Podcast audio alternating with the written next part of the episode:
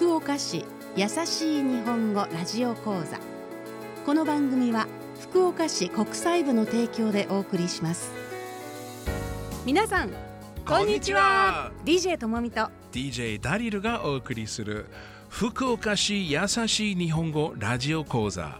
この番組では日本語がまだよくわからない外国人の皆さんのために優しい日本語でゆっくりと話します外国人が日本で生活するときに知っておきたい情報をお知らせしますよ。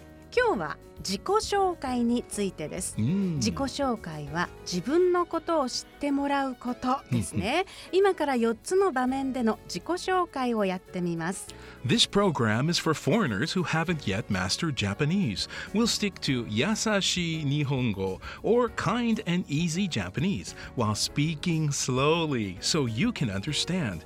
And we'll be sure to include lots of helpful information for you to get by in Japan. On today's show, we'll be talking about the best way to introduce yourself in four different situations. In Japanese, this is called jiko shokai. Okay, let's begin.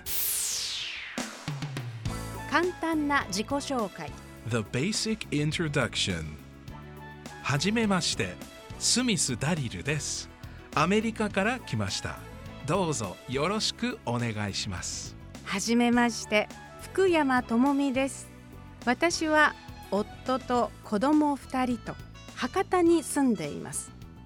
スミスさんはどこに住んでいますか？私も博多に住んでいます。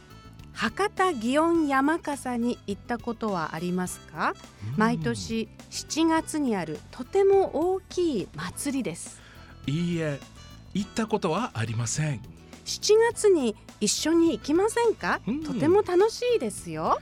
ぜひ行きましょう楽しみです。仕事の時の自己紹介。The Business Introduction はじめまして。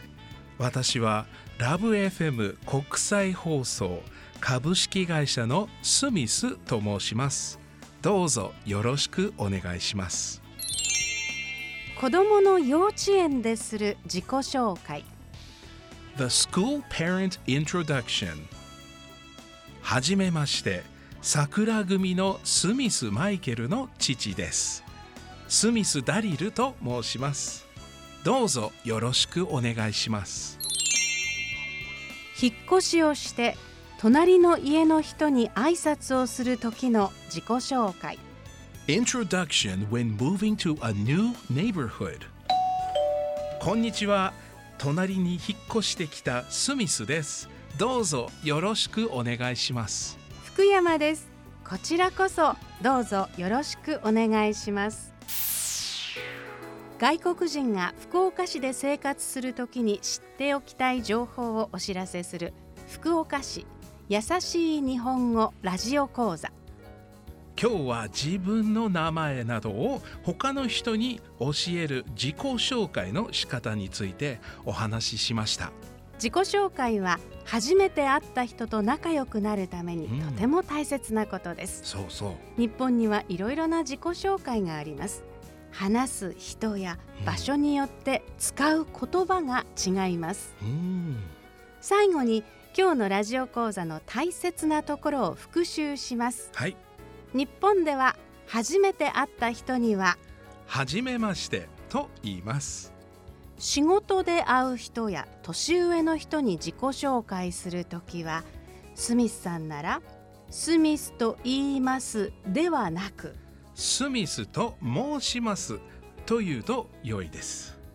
隣の家に行くときは呼び鈴を鳴らした後に最初にこんにちはなどと挨拶します。一番大切なことは相手の目を見て笑顔で話すことです。ぜひ覚えておいてくださいね。それでは次回の放送をおお楽しみに。福岡市優しい日本語ラジオ講座。この番組は福岡市国際部の提供でお送りしました。